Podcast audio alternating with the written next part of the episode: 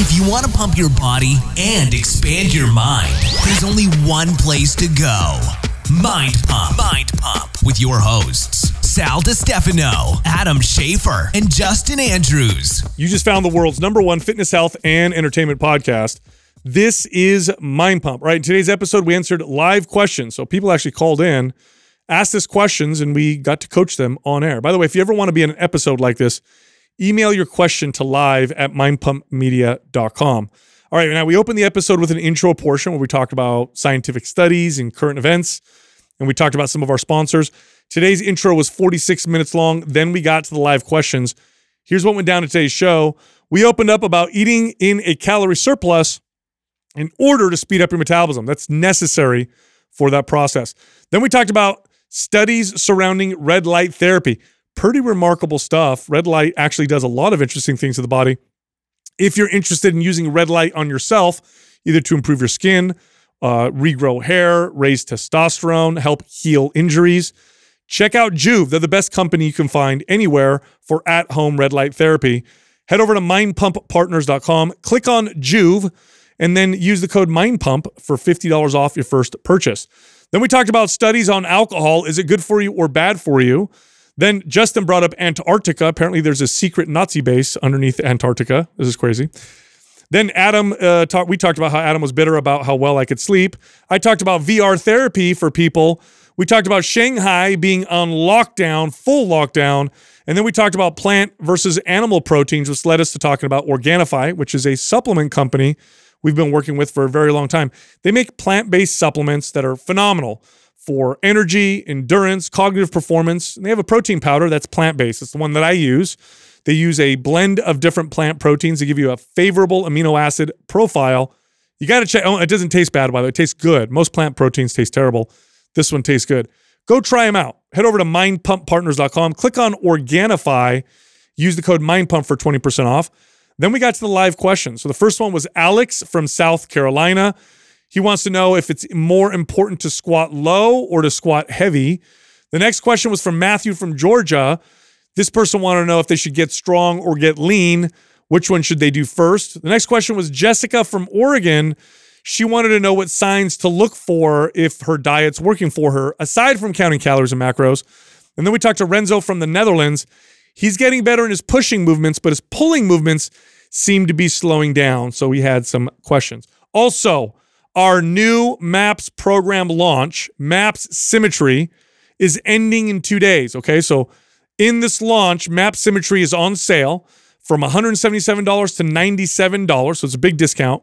Plus, you get two free ebooks: the Muscle Building Secrets Secrets of Isometrics and Reverse Dieting 101. So two free ebooks plus the full MAPS Symmetry program, which is a program designed to develop symmetry and balance in your body. It's an uh, unilateral based workout program. We also incorporate isometrics and five by five training. This program has it all. So you can get all of that for $97, but there's only two days left for the sale. It ends on the 17th. So to get started, go to mapssymmetry.com. That's M A P S S Y M M E T R Y.com. And then use the discount code SYM50 for that discount.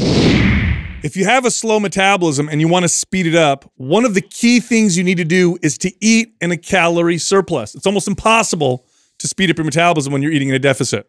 Maybe one of the single most important things that I learned as a trainer to help my clients out and that I didn't understand the first, you know, 5 to 7 years of training. Like this is just uh it seems uh the opposite of what you would do, totally. right? Someone comes in, they sit across from you. They're struggling for they can't Focus lose weight. on building the body first. Yeah, It's I need like I need to lose 50 pounds. So Mhm. we just assume that they're they're grossly overeating and not moving enough. And so, okay, let's move more, let's eat less calories. And what always ended up happening, for at least for me, in my experience, was I get this client who was already eating very low calorie. And even if I did get them to adhere to the diet and eat in a calorie restriction, and we did see some results, it, uh, a plateau was on the horizon and it was well before they ever reached their goal. And they were at this uh, calorie consumption that was just not sustainable long term. Exactly. Because what happens, the reason why your metabolism slows down or speeds up is it's just adapting uh, to your lifestyle. And by feeding yourself low calories, you're telling your body, hey, it's you need to keep this metabolism slow. In fact, you need to slow it down even even more. You need to become more efficient. So if you want to speed it up, you literally have to do the opposite. You have to feed yourself a little more. Now, of course, simultaneously, you want to do strength training so that those extra calories go to muscle, otherwise they'll go to body fat. But as you're feeding the muscle, the metabolism speeds up. You can't build muscle in a calorie deficit. So sometimes people say, well, I'm lifting weights, but I'm lifting weights. Why isn't my metabolism going any faster? It's like, well, you're still eating too little. You have to give those building blocks to your body so it can actually do something with it, turn it into active tissue, which is muscle, and speed up your metabolism. So the the the process should look like a slight calorie surplus. So wherever your maintenance is, eat a little more than that, and then do some strength training and get stronger. And then what'll happen is your metabolism will, will react by getting faster, by burning more calories. And then here's what happens instead of what Adam said, which is, you know, you you cut your calories from where you're at, and then you plateau real hard, and oh, and now I'm stuck in this low calorie. Now you've boosted your metabolism. You have a long way to go. You can cut calories and still be eating a normal amount of food, if you will, way more room and way less likely to plateau. And I think the reason why it was such a difficult conversation, besides the fact that they're coming in there to lose weight, is just the the time a lot of it takes to to really repair and build the metabolism Yes. to get it roaring uh, as it should. Is if you've been in a calorie deficit for so long, which a lot of my clients coming in had been for like years sometimes. yes. Yeah. What do you think the greatest challenge is for the client? Like it's uh Oh, the, the hardest thing is that it goes a, a completely opposite from what they thought they needed to do. And what you're essentially telling the client is, hey, for the next few months, we're actually going to not lose any weight. potentially gain weight. Yeah, you might gain five Yeah. pounds and we're not going to lose any weight, but you're going to get stronger, to get more fit. And Yeah. it's really hard pill to swallow because you got to consider this the average person has been thinking about getting in shape or thinking about losing weight for a while before they actually take that first step so then they're finally ready that's it i'm ready to lose weight then they talk to a smart trainer and the trainer's like well it's gonna you know you have to build a base here for about three or four months or longer before you attempt to lose weight and it's like that's what i don't want to hear that Yeah, they We'll talk about a, a, a major mental hurdle that these clients have to go through too, because you figure that mo- most of these people have a body image issues when they come to you too. So you have body image issues, and then you tell them they're going to increase their calories. And yeah, there's uh, a lot of times that will make their clothes fit a little bit tighter, and the scale Mm-hmm. might go up a couple pounds. I just that's so even if you can get buy-in, like okay, it sounds like you know what you're talking about. Okay, it makes that makes sense. I understand why we're doing it. But then that that's the first hurdle. Then you get over that hurdle. Then it's like you have to let them know when they come to you, like I'm not liking this. My clothes are fitting tighter. Yeah, I noticed the scale was up a pound. you Yeah, know? think about it this way, right? If you've ever seen a house get built um, from scratch, so you pick you pick a lot of land, and then you want to see the house get built. And at first, it looks like not much is being done. If you've ever watched a house getting built, you're like, "Where's the where's the structure?" Because they're they're they're setting the foundation, they're building the base, right? Then things start to speed up and they start to build the actual house. Imagine if there was no base, right? Imagine if there was no foundation you would start to see the structure, but it would fall apart very quickly, and you wouldn't have yourself a house. So, what we're setting uh, ourselves up for by doing it this way, by getting your metabolism to speed up through eating a slight surplus and training for strength, is we're setting the foundation so that this house that we build doesn't fall. You know why I like that analogy so much too, because there there are some other things or other parallels with uh, fat loss too. Is that it, it the foundation piece is slow and Yes. you know very methodical, and you're you got to level everything out, Totally. and you're plumbing everything, and you're getting. But the framing aspect actually goes pretty quick. It's a snowball, isn't yeah. it? Yeah so once you get to the place where it's like It gets okay, exciting then. yeah, right? everything's level, set. We got everything lined up, perfect. Now we just got to slap these two by fours together. The framing process of building a house is relatively quick in comparison to it, which is how, how I would explain that to them with the fat loss. Mm-hmm. Listen, it's going to seem a little slow at first, but while we're getting everything lined up the way we want to, but boy, once we decide that it's time to start really losing body fat, watch how quick it starts to happen. This is how effective fat loss typically looks like. It starts off slow and then it's got this kind of snowball effect. And as you progress,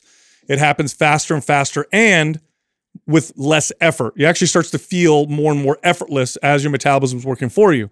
On the flip side, this is what bad fat loss looks like. Very quick and then a hard plateau. And then it requires more effort and more work to squeeze out every single pound. and then you're stuck in this position where maintaining, you know, maintaining is almost impossible. This is a big part of the reason why almost everybody fails with this. If you look at the statistics on this, uh, over 80% of people gain the weight back within the first uh, couple years, and I would even extend that to 90% if we follow them just long enough. It's like everybody gains it back. Nobody sets the foundation. That's well, why. another major hurdle too, though, is the the temptation on the the trainer and the coach's part because it's uh, it's totally. very tempting for them to uh, get a client to re-sign or sign up for them for more sessions by showing them quick Yeah, results. you can show someone a quick 10 pound loss. Yeah, as I mean, easily by taking somebody who was relatively sedentary, not eating very well, changing their diet, reducing calories, getting them exercising, whether it be cardio or weight training, Mm-hmm. you can show that person who came in and said, "Hey, I want to lose fifty pounds," a quick five to ten pounds, real quick. And a lot of times they get excited, and then that's where they they'll continue training. So part of the part of the challenge uh, is that the co- trainers and coaches take the easy path a lot of times because they they know that if I just get if I get this per, if I do the motivation thing and I hype them up and I get them pushing and sweating and play that role and then they get to see the scale heading in the direction that they ultimately want then it's easier for me to convince them to keep training with me versus overcoming all the things that we're talking about. Like yeah this is going to take longer than you wanted. Oh by the way I want you to eat more instead of less. Oh by the way we're probably not going to see any results for a couple months as far as weight loss is concerned I mean nobody uh, really wants to hear disgruntled clients is it's a tough place to be Yeah. right and that's a tough uh, especially for new trainers or trainers that are like you know dependent on this uh, you know paycheck to paycheck uh, type of mentality where like you're trying to please your client to keep them coming back and so you're tempted to then you know pull those things out to make them feel this temporary weight loss and now i'm happy and now we can keep progressing but you know when in fact the best thing for them is this long-term Yeah, approach. my so my dad does stonework. This is what he grew up doing since he was a kid, right? Now, he stopped doing it because he's got injuries now as a result. He's done it his whole life. But he's from the old world, right? And he does it in a way where if he does your shower or your bathroom, it's going to look incredible and it's going to last a long time. And I would go to I would go on these jobs with him where people would say things like, "Well, I could hire these other people.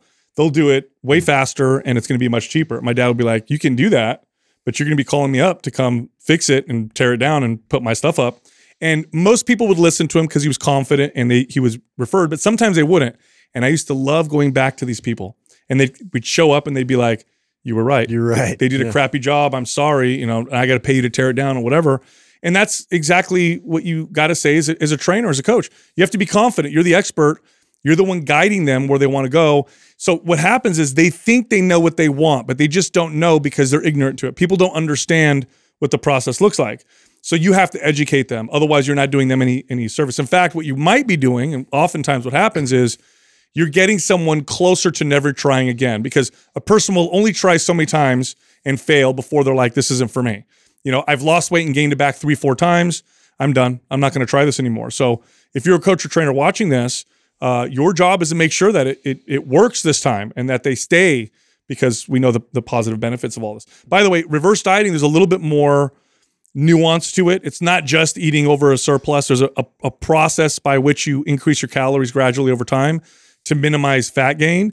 We have an ebook called uh, Reverse Dieting 101. Uh, at the moment, it's not being sold, but we will sell it later on. But right now, it's for free with the MAPS Symmetry program launch. So we launched a new program, and that is going to be free with it, along with the uh, isometrics uh, book. So you'll get those two for free with Symmetry. So if you're trying to build your metabolism, you can follow what that book says along with a program like Map Symmetry, and you'll see some pretty good metabolism boosting results. Doug, did you did you guys settle in on what that will be sold for after the launch? It's forty-seven dollars. That's for sure. yeah, each Okay. book will be 47 each. Okay. yeah, so you get them both for free with the whole thing. So Yeah, yeah. it's pretty cool. of All right, you guys want to hear some cool red light therapy studies? I found some really good Something ones. new? I know. It just seems like all these benefits. Uh, they're they're studying so many different benefits that I've never even considered that it provides. There's always a new one. Well, so this is a this is a review of studies, which is really good, right? So red light is a a type of light um, that has some very interesting effects on the body. So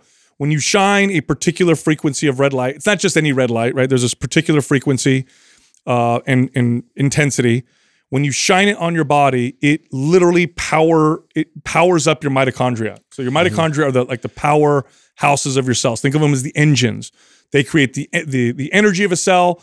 They're what makes cells Yeah. healthy. mitochondria that are unhealthy causes disease and illness. And you may hear this if you're in the in the biohacking community about healthy mitochondria. So it's really interesting. You shine red light on any cell, which all cells are operated with uh, or, or or fueled by mitochondria, and the mitochondria get powered up by this red uh, this red light. Now, is this because it's mimicking like what the sun does for us, or is it totally different? it's the sun does emit a certain amount of this red light, but when you use red light therapy, it's concentrated. It's a, for lack of a better term, a hack. Now it's been widely studied. So okay, so we work with a company called Joovv that makes uh, the kind of red lights that are done in these studies. And when we first started working with them, it all sounded like mumbo jumbo. It sounded like baloney. Like this is this can't be real. I did some research. These studies go way back to the 70s. They've been around for a long time. We were studying this stuff uh, for for decades, so it's not like brand new stuff. What's new is that you can get stuff like this for your house. Back then, you couldn't; it was impossible. But anyhow, incredible. It's very safe, so it's been tested for safety, and it powers up the mitochondria. And so I, I brought up this article that from WebMD. So it's a WebMD article that reviews all the studies, and essentially, and WebMD is a very conservative site, right? So they're only going to post things where studies are like, oh yeah, this definitely does something. They're not going to do stuff like that. Oh, it's Nothing controversial. really. Yes, it's all. So check this out. It improved dementia. One study, people with uh, dementia who got regular near infrared light therapy on their heads or through their noses, okay, sounds crazy, for 12 weeks had better memories, slept better, and were angry less often. So the red light can penetrate uh, parts of the body, get to certain cells, fuel them, and this seems to be what happened in the brain. Yeah. Another one, dental pain. People What? with dental pain uh, No or who have TMD, right? You guys know what TMD is? I thought it was TMJ. It was TMD. No, t- TMD is uh, tempo uh, temporomandibular dysfunction syndrome. So like Yeah. clicking jaw tenderness. yeah. They saw improvement. Hair loss, we know about this already, right? Hair loss. Why you uh, glad you pointed Why that you out. gesture to me, asshole? You see, it's visible. yeah. hey, bald guy over there. Hey, More red light. yeah, yeah. red light, Um, dude. For 24 weeks, there was significant hair regrowth Yeah. uh, in people. Osteoarthritis reduced osteoarthritis pain by more than 50% in one study, which is huge. Tendinitis reduced inflammation and pain with uh, in people with Achilles tendinitis, um, and then wrinkles and acne scars, burns, and stuff like that.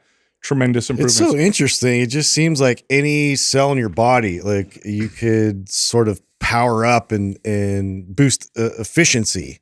Uh, you know, from because I mean, you shine on your balls, you produce more testosterone. That's true. Like it's it's like you just it, it- you just pick certain areas and sections that you want to hyper focus on. And it's like has all these It's benefits. so now, weird. now, what I would be really interested to see is some sort of a study that compared like two groups of people, like a group of people that were completely deprived of sunshine uh, consistently for like you know weeks or maybe months, and they and they supplemented with the red light, or somebody who got you know ample amount of sunlight every single day, Mm-hmm. and then also using conjunction. Would we see uh, a discrepancy between the Yeah, two? so I there was a study. I don't have it in front of me, but there was a study that compared uh, full spectrum UV, so like what you get from the sun, to just red light, and the Yeah. red light was superior for the things that I listed because it's concentrated. Now that doesn't supply, it doesn't replace the sun. Obviously, sunlight has got its own benefits. And we need it. But you know what's weird about this is it makes me feel like we're plants. You know what I mean? I know You know, like sunlight does certain things to plants. we're living, yeah, cells. I mean, it's not that far fetched. it's weird. It's like the mitochondria feed on this red light and then become more active and healthier. So think about any cell in your body. If the mitochondria is healthier and more energized, whatever that cell does, it then st- starts to do it better. So if it's a, a skin cell, skin's going to be you know replenishing faster. If it's for muscle, muscle is going to heal faster. If it has to do with testosterone production, like the Have cells, they in the done any studies for gut health and just like shining it there? That's a good question. stomach? I, don't know if it could penetrate that deep. Yeah, because I know it goes pretty deep, It but that would be pretty pretty. deep. That'd be pretty deep. I mean, I I feel better right after I do it. So very similar to the same feeling I get if I go get sunshine for you know thirty minutes to an hour. Mm. Like it, I just feel better after I, I do it. So I wonder if it's that similar in that way. yeah, And I imagine if you did that study, that of course you would see uh, you know, they probably both would improve. What I really want to know because How big of a I, difference is I, I, my theory is that if you are deprived of the sun, I think this becomes crucial. Oh, I see what you're saying. So uh, it's I, I think I mean we you could I mean, Probably, it sounds right? like what you're alluding to is that they they both show improvement regardless Yeah. if you got sun or not. But I would think that somebody who is deprived of sunlight, like if you work in an office all yes, the time, and yes, yeah, and you're not getting any uh, uh any sunlight really much at all. That makes I, sense. I would think that you would get a dramatic improvement. or like it. if you live in a in a place where there's not much sun at all, Right. Uh, like because you see a lot of symptoms of that, like depression and anxiety is higher in those right, places. right. I wonder if red light therapy. Yeah, they usually supplement Yeah. heavy with But- vitamin D. dude, back in the day though, I mean, not that long ago, if you wanted like the real clinical red light therapy panels, they're like twenty grand. You like you couldn't buy it. It was pretty pretty much you weren't going to buy it for your house. But now, obviously, they have companies like Joovv that provide them. Don't try like- painting uh, lights at your house red either. No, and there's a- it's not gonna work out. and there's you. a particular frequency and type, so you have to really be There's careful. medical It has grade, and then there's all the other shit, And then there's all the other stuff that really doesn't do. I I mean, they sell combs and hats and stuff, and it's just not gonna. You you knew it was getting it- you know I knew it was going mainstream when you start to see it on shows now. I, there's been a handful of shows now that I've seen that have so many professional teams are Yeah. incorporating it now because it's just so much benefit to the recovery process in general. So yeah, it's totally. crazy. Oh, speaking of studies, uh, this is really cool. So this goes. This is right into that bucket of be science based, but not science bound. Okay, so what what did the study That's studies? a shirt waiting to happen. I know. I mean, we'll, we'll credit. Sorry, uh, Max Lugavere, we're taking but your quote. we- we- Are- are- it's too good. Are you going to share the one that about that you tagged Layne in? Because I want you to talk No, about no, that. I'll bring Oh. that up in a second. Okay, but I, okay. I, I have to look a little deeper actually into that before I, I have my my strong opinion. So I'm actually asking Layne's opinion on it. It was a study on artificial sweeteners that Oh, showed there may be some metabolic Yeah, effects, but that. stay tuned. Um, and Layne's very good. He's very objective. So I'm gonna wait. I'm waiting for his uh, reply. But no, I'm talking about. So let me ask you guys this, right? Ten years ago, 15 years ago, what was the consensus on low to moderate alcohol consumption? Like drinking a glass of red wine every day. What did they say? They was were healthy. promoting it. It was Yeah, good for you. yeah, the Yeah, especially wine. Yeah. Yeah, because resveratrol. And it's Yeah. like not even a condensed version of, of resveratrol. No, so what it was was studies showed that people who consumed low to moderate amounts of alcohol, like a glass of wine every night, lived longer than people who didn't.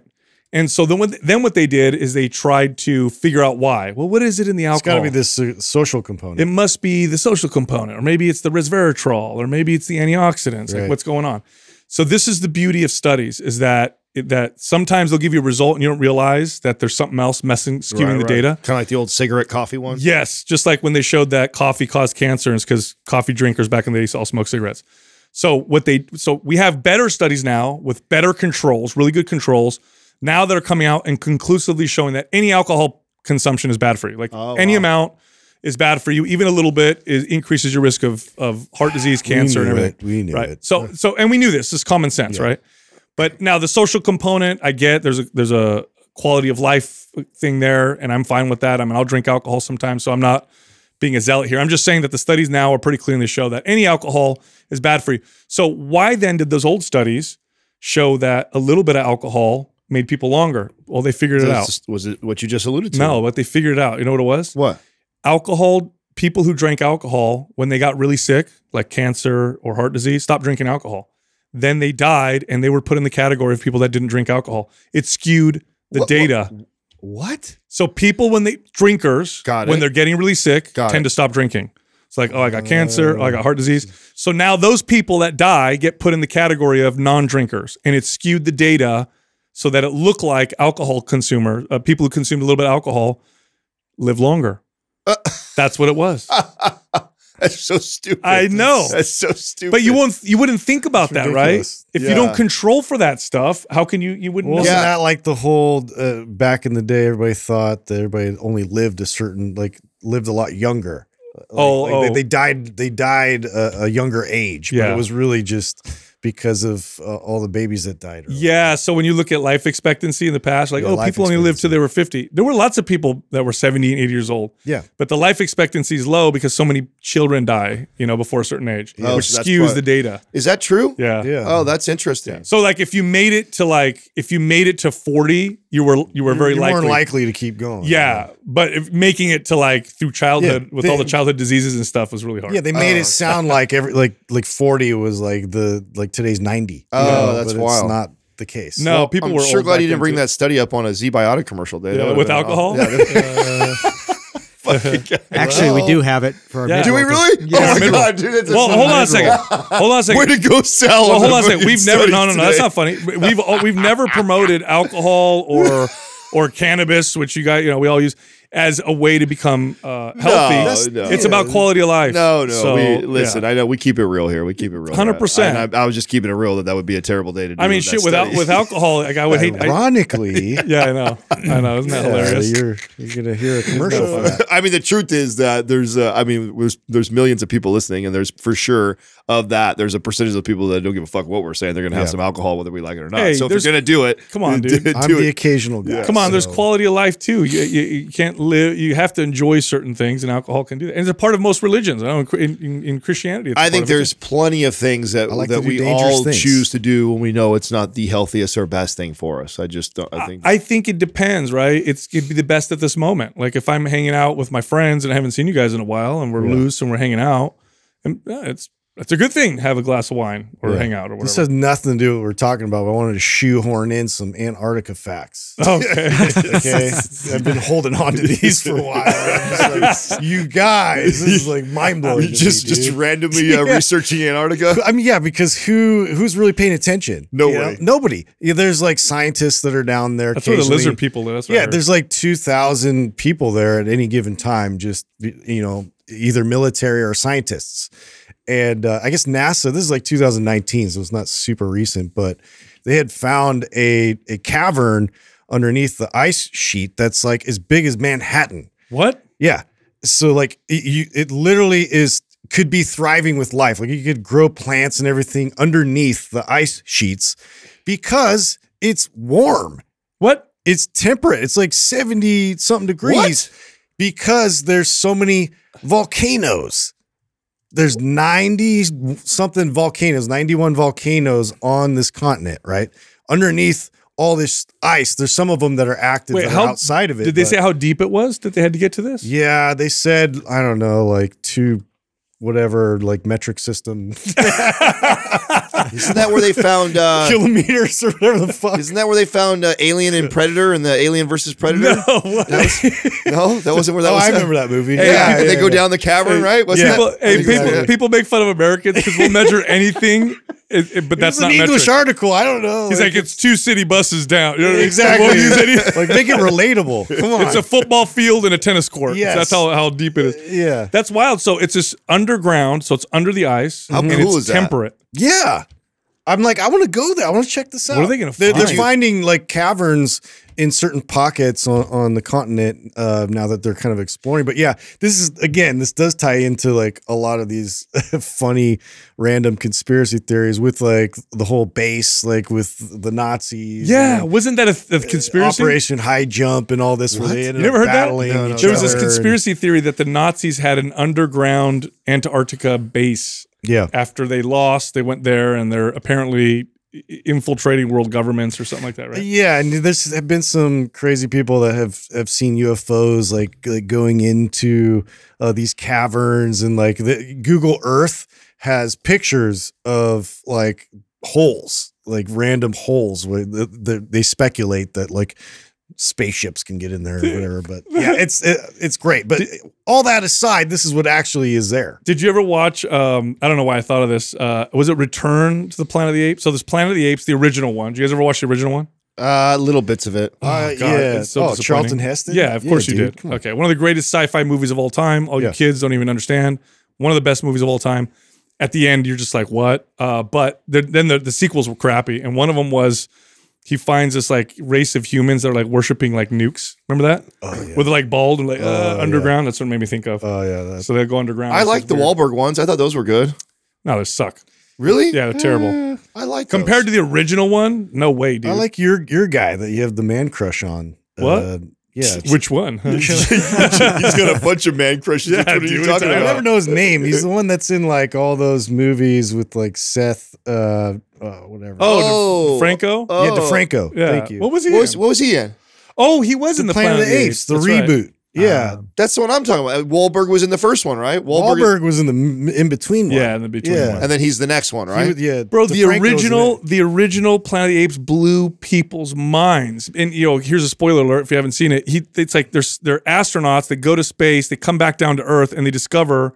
They actually, sorry, I ruined it. They go on a planet, and it's inhabited by these intelligent apes that Yeah, uh, And then ride they a horseback. the humans. and they take them, and then they enslave them, and oh, there's humans on this planet, but none of them speak, and they're all mute and they're weird. And I mean, it, but then he discovers that he actually went out into space, was in hypersleep or whatever, Uh-huh. came back down to Earth thousands of years later. That was Earth, and humans had destroyed themselves. right? That- I mean, that's What a great is, ending. Didn't they do the same? The Wahlberg is the is the remake of that. yeah, Th- No, Wahlberg. I thought Wahlberg. wa- No, oh, same you're thing. right. Yeah, you're same- right. it was the same thing. it's a pure he remake. crashes, he wakes up, and that's, That's exactly right. what it is. That's It's right. Earth, and he doesn't realize it. was like a yeah, a different concept. but Yeah, it's same, not the same thing. Dude, did I tell you, Justin, uh, about Adam's bitterness when we were on our trip? What? My bitterness? in Arizona? Uh, We, What was that making not- him what was that- what was that mad He's, about? he's so bitter about the fact that I could fall asleep. Oh, whenever yeah. he's so mad about that. I, He- he I, I, on We I get on the plane. I openly admit that. Hey, we get on the plane. First off, like Adam now is like super bougie. He's like, I'm not flying anywhere unless it's you know at the front with a big seat or whatever. I'm doing his voice front right. You guys are getting First smashed by some big guy Yeah. or something. I just have to do his voice right. I'm not going anywhere, and this is what he tells our assistant. And so can't anyway, even get like any drinks. yeah. Apparently on the way back there was nothing available, so we had to fly Southwest. So we're like, you know, doing this thing. Yeah. And you know me, I'll I'll put my head back. He's and still I'm out, asleep. right? Some stranger just fucking. Just, Sa- Sal's the biggest man spreader. Did you notice that? By the way, his legs are always like I'm smashing. the, I'm the biggest, right? And I'm over Yeah. this. There's me, and you see me like this. So, and you wonder why I'm all bitter all and dainty. And he's just over there like in this. the corner. Yeah, Yeah, yeah. yeah. Because he just yeah, he's got a superpower. You know what it reminds me of? It reminds me of like you know when you're when you're go to sleep and you snore and your wife wakes you up because she's pissed off. Well, well, now we're both not sleeping, like because you're just mad that I'm sleeping. That's Adam. He, I can feel him looking at me like, mm, you know what I mean? Yeah, It's it's like you it's- dreaming right now. yeah. I don't think the audience even understands. Like, there's I've never in my life, okay, seen another human that can do this. Like, it is Mm. it, it. We don't even. We're not even off the tarmac before this guy is out. Mm-hmm. I mean, the, they weren't even done seating. So Sal and I sat down first. Yeah, of course, he, he sits inside. I sit outside. So there's a seat in the middle. So maybe we'll get lucky, and the whole plane starts to Have fill you up. ever It's like, checked Sal for wires? You know, he might Yeah. be an android. He's I out. I just thought about the that. other yeah. guy, the other guy comes to sit down between us, and to, for the like this, the end of the uh, the people, like the last bit of line of people uh, are sitting down, and Sal's already out. He's out before we're even coming close to. You know taking what's weird about this? Like That's clockwork, amazing, Always. Can I tell you where I thought I developed this? When I was a kid, obviously I come from I have a big family, right? So it's four kids, and we and my my dad owned a crappy. Well, my parents had a, a crappy minivan, and I would always sit in the back, and we'd go on road trips. We didn't have a lot of money, so it's like we flew places. We drive everywhere, so it's like five hmm. hour drives, and I'd get car sick always. You guys know that I'll get I'll get motion sickness real easy. yeah. So my mom used to be like, just fall asleep, just fall asleep, and you won't get. So I literally trained myself in in vehicles to fall asleep. So now, anytime I'm in something with an engine, for some reason it like lulls me to sleep. Dude, that's funny. Mine was never beneficial. I just would fall asleep in lectures all the time. You're just bored. You're just bored. You know, the other thing that's so annoying about that is that the driving thing. He has to be in the front seat. Otherwise, and if we're going, if we're somewhere where we ha- we've never been before, that's your fucking job. As the shotgun. Is No, I'm in the supposed to- front asleep. You're supposed to help help with navigation. Yeah, this So- turn's coming up. Like I need to know this information. You guys are dicks. While you're talking, I see Doug shaking his head like Sal. 'Cause, yeah. We all hate it. Because we've all at one point been in a situation where we're like relying on you to do that. It's like, oh, don't worry, I'll drive and look it up on the We phone at the same time. like at least twenty exits. Yeah. Uh, what are you you know, when we sat around over at um, uh, when we went to the NCI event, this is the type of stuff that we we started sharing with the Yeah. the people that were there. oh, Uh, nice. yeah, you could just tell that they they, they love hearing all the behind the scenes stuff with like, uh, Doug's fucking crazy and like you know, snap, snapped on Sal and snapped snapped at the airport and stuff like that. And everyone's like, really, Doug? It's like Well, that Florida trip was was Yeah. stressful. when he lost for it. Doug. We Oh told my we told God, that story. We told Doug. the I story remember where he or he thought he lost the laptop and Yeah. He brings his. He finally comes up. The pl- we're about to close the door, and and, the, and you got to fit your carry on in that little box, otherwise it won't let you on the plane. Yeah. And the lady's like, uh, you know, Doug's all like sweating, like he barely made it. And the, can you put your carry on in there, and Doug tries to put it in, it doesn't fit. She's like, "I'm sorry, sir, it doesn't fit." He's like, "It fucking." all, of, all of us kept. We're like, ooh, ooh. Yeah. We're all get on the plane. Just go. Just go on the plane. Yeah, let them pass. it was a good time. It was a good time. No, it's only funny because you're the nicest guy. Well, that and that's what I think. That's- I mean, that's I, I, true. Sal and I said that, right? So said the reason why it's so great is because it never happens, right? So it's like no, we- no, no. We've been no. together what? Six, Adam's mad seven- ninety percent of the time, so it's it's not a funny That's story. exactly, If yeah, I tell someone like, "Oh kind of a yeah, given." duh," Yeah. I've seen him get mad like that yesterday. It just happened. I'm just. I'm passionate. I'm passionate. I'm No. passionate about everything. Moody. That's I'll what, call it's it just- moody. Stop calling me moody. Dude. I know. Everybody thinks I'm on my, on my period all the time. I don't Like, know. no, it's just maybe. passionate. Hey, Passionate so so I want to tell you guys about some cool, uh, some more cool studies. They did a, they're they're using VR therapy. I don't know if you know this. They're testing VR therapy on people with uh, claustrophobia and people with agoraphobia. Do you guys know they're, those? they're testing that like they're like torturing people by So do you know what agor- agoraphobia is? Is, is that blood, right? No, no? What's is that, that? just like a fear of being around people? in like general, fear of open spaces or open space. So you'll get people are so afraid that What's, they'll what's blood one? What's blood? fear of blood. know. Oh, Doug, you almost always know when I do Bloodophobia. that. I don't know that one. Yeah, I, don't- Oh. I have no idea. It sounds like it I- would be agoraphobia. I, I did. I thought that's what it was. Go- gory phobia. That's what you have. We don't like scary Andrew, you movies. feel like you got it over there? Oh, Oh, hemophobia. yes.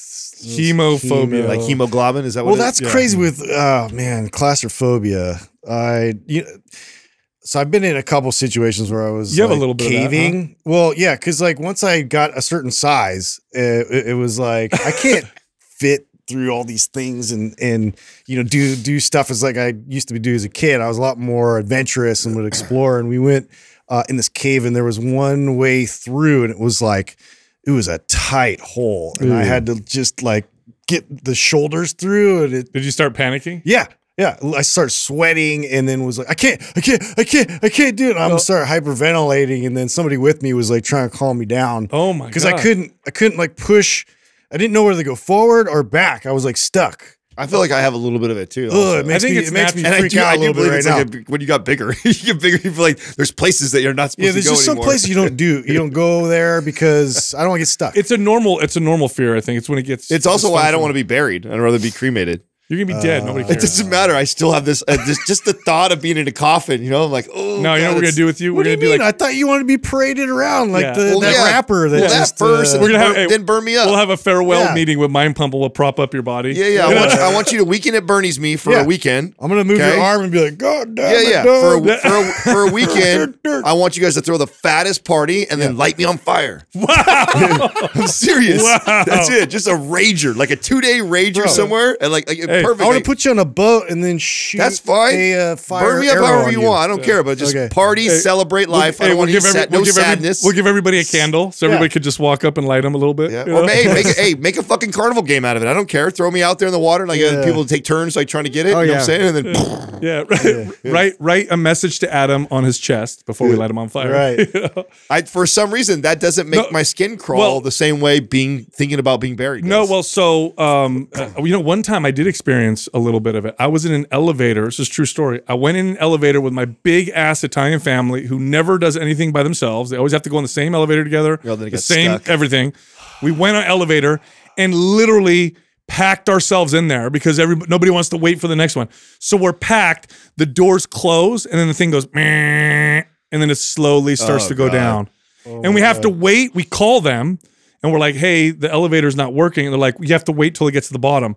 We were on the 13th floor. It took like 20 minutes to slowly go down, and we're just stuck in there. And my grandma started freaking out a little bit, and I'm trying to tell jokes, get everybody to start laughing. It was, it was, it was. that reminds bad. me of that story I told you guys of my bipolar ex girlfriend. Remember that one? Oh yeah. You know, I was stuck on the elevator like that at the circus. circus She lost her shit? Yeah, it was like on the fiftieth floor on the way down. It was like on a, like a Fourth of July weekend. It stopped at every floor. Hey, I wonder if she knows you, if she's listening. If she knows it's her. She has to. Of course, she She's has the to. bipolar- I, I haven't dated that many bipolar chicks. Which one? I don't know. Your that's car not, got stolen That's not like twice. it's, that's not like a like I'm just saying that. me? Like she like literally was. I remember like we were months into dating and, and I found that out. I was like, oh my god, I did not know this. And I'm like, well, Yeah, what about I'm the, gonna what, ride the what good part. medication do you use? Yeah. Oh, I just smoke weed instead. I'm like, oh wow. Oh, it's like, I don't think that's working. I'm gonna I'm gonna ride the fun part when it gets to the bad part that we're gonna break up. yeah. Well, what they're doing with the VR is they're because people are so afraid to venture outside, Mm-hmm. they're more likely to desensitize themselves with the VR goggles. So they'll put them on and then they'll explore outside in the goggles, slowly desensitizing themselves. Oh, to- interesting. Yeah. So then they'll be able to take the step outside.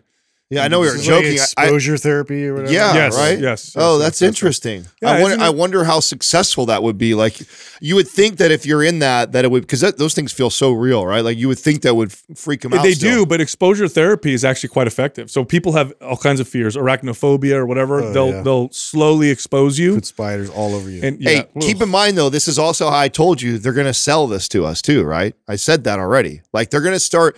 We're going to see more and more positive stuff come out about virtual reality and being plugged in, and I just think that you're we're all being groomed to move in that direction. Of, you might be right. I do, and they, and you're already proving what I said is that you're going to start seeing these. I mean, I wait till they do depression. Yeah. Wait till you get somebody who is uh, who's uh, socially depressed and locked up in their house, and it, it gets social anxiety, and then they get into the virtual world, and it improves their life. And then you have studies to support these groups of people that it's made made life better for them. I, you know what? I can see what you're saying. I don't know if the studies will show that it'll improve because it's more complex than that. But I agree. I mean, it's like it's like if you made a list, real Come on, world. you and I both know that's how. I mean, studies will prove whatever they want it to prove. that's true. You know It, what I'm will it'll be like real world versus VR. Like real world, there's killers out there, viruses, Yeah, dangers yeah. inside the VR. It's totally safe. No Hey, killers. watch. Yeah, Yeah. I, I I totally know. believe that's coming. like that. Speaking of uh, of claustrophobia and stuff, are you guys Don't take mushrooms and do it at the same time? Oh my That's- God. that, that'll really mess you up. Are you guys seeing the the news that's leaking out of Shanghai? The No. lockdown. no.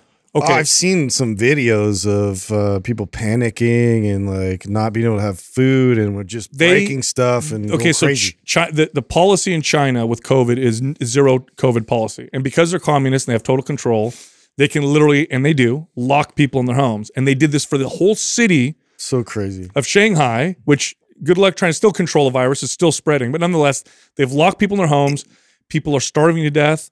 There was a video uh, at night where someone was recording, and It all you doesn't hear, even work. well, you they, it's like, come all, on. all you hear people screaming outside their windows, like bah bah, because they're like losing crazy. their Didn't, minds. didn't a, a thing just come out that uh, they did where they compared all the states in the United States on who handled who handled COVID the best, and Yeah. didn't Florida come out on top? Well, Yeah, what they do one of is the top ones. what they do when you do all the controls. Uh, the studies came out showing that the strictest mask mandates and lockdowns really had uh, almost insignificant impact. And if you count depression, economic uh, Yeah, meanwhile, activity, the worst economic impacts. yeah, they're they're basically basically people. saying it's not that wasn't a good it wasn't a good The part that I find ironic most about that is I, I also believe that Florida has the the oldest popu- population. they too. have to control that. So when you Yeah. oh they they control They do, that. yeah, they oh, okay, control so that. that's not that's not a fact. no, they do control Okay. that. But then, but with uh, 'Cause that would be crazy when you think Well, about here's the way I look at it. I, you know, I know we could do lots of studies and stuff, but for me, the ultimate proof is where are people moving to and where are people leaving?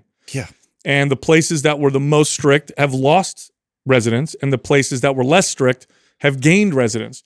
That's all the evidence that I need because I don't Yeah, think regardless of how they try and spin it, you see which places are thriving and which aren't. Yeah, and, and which has the most homeless, and Yeah. you know which are actually like uh, booming But- places but, to, to live. Dude, this thing with Shanghai is crazy. Some people are protesting by putting their refrigerator on their uh, balcony with the refrigerator open, open What? so people could take pictures and see like we're starving.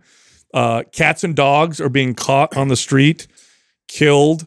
Some people think they're being fed. they're taking people's kids too. Kids, if your child had, was COVID positive, they would forcibly separate your child, bring your child to state It's, it's disgusting, man. It's crazy Like, I- this should make on. everybody's skin crawl. Yeah, and I, I think that there's uh, there, there there may be some riots and stuff that might be happening over there. It's really wild. yeah. Mean, people I don't, would even blame them. It's crazy that some people even advocated for that here. There were some people who were like, just lock people up, and lock them in, inside, and we'll get through this. Well, you, I think you brought, are didn't so you bring up that about fear. people would give up their fear for safety? That's wasn't there wasn't there a study on that? oh, there's a- lots of studies on that. yeah, that show that people would the false uh, promise of, of of safety. People will lovely. They'll give up all kinds of shit. Yeah. just for the for the promise, not the actual. And I think that's what the the example we delivery. had. That's the, that was the promise. This is how we're going to slow the curve down by doing this, and that was enough for a percentage of people. I mean, you still see it right now. I mean, it, we we live. We're one of the last states to you know lift everything, but I still go places where it's not even mandatory anymore, and you still got people. It's just yeah. I feel bad. I, people got really scared, and I feel bad for them. And I was talking to Arthur Brooks about this, and he goes, "You know, he goes, it's probably not cool to make fun of that." He goes, "Because a